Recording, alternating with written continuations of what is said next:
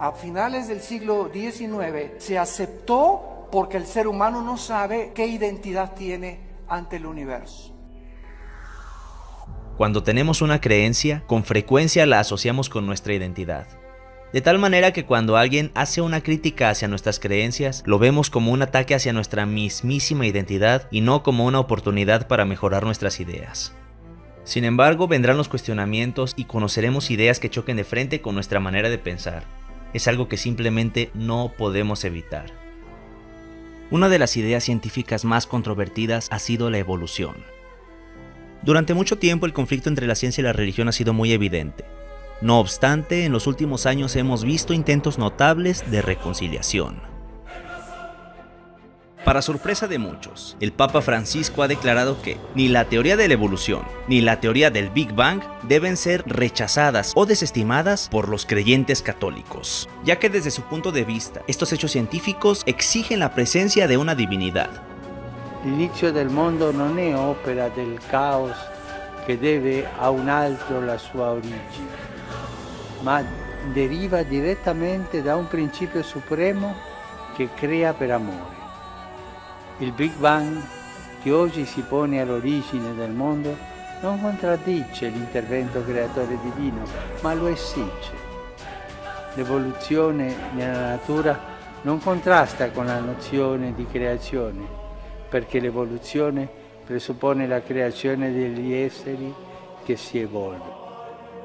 Podemos estar o no de acuerdo con la idea de que es necesaria la presencia de un Dios para estos acontecimientos, pero el punto a resaltar es que estas palabras constituyen un claro ejemplo de cómo las religiones pueden dejar atrás el fundamentalismo y asumir nuevas actitudes ante los hechos científicos.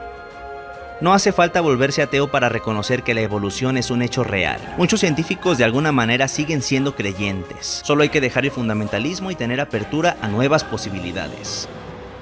En realidad no son los católicos, sino los cristianos evangélicos los que más se oponen a la ciencia y a la biología moderna. Lamentablemente, Patricia, tanto en el mundo católico como en el mundo protestante, mucha gente ha comenzado a liberalizar sus posiciones. Pablo dijo, no se amolden a ellos, no se adecúen, no se adapten, no se acomoden.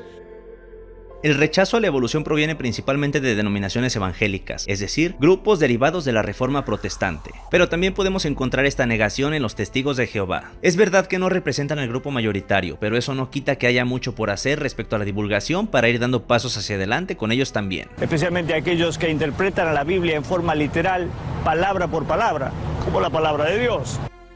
El hecho de que el catolicismo acepte tanto a la evolución como al Big Bang representa un gran avance, ya que la mayor parte de los latinoamericanos son católicos.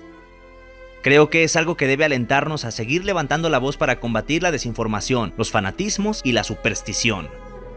Es un hecho que no lo sabremos todo al llegar al término de nuestras vidas, pero hay que esforzarnos por ser ignorantes en la menor medida posible. Y un obstáculo muy importante es la necedad.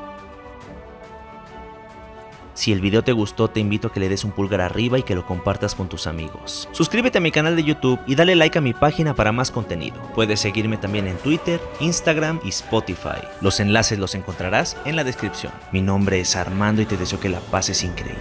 Un gran abrazo y hasta pronto.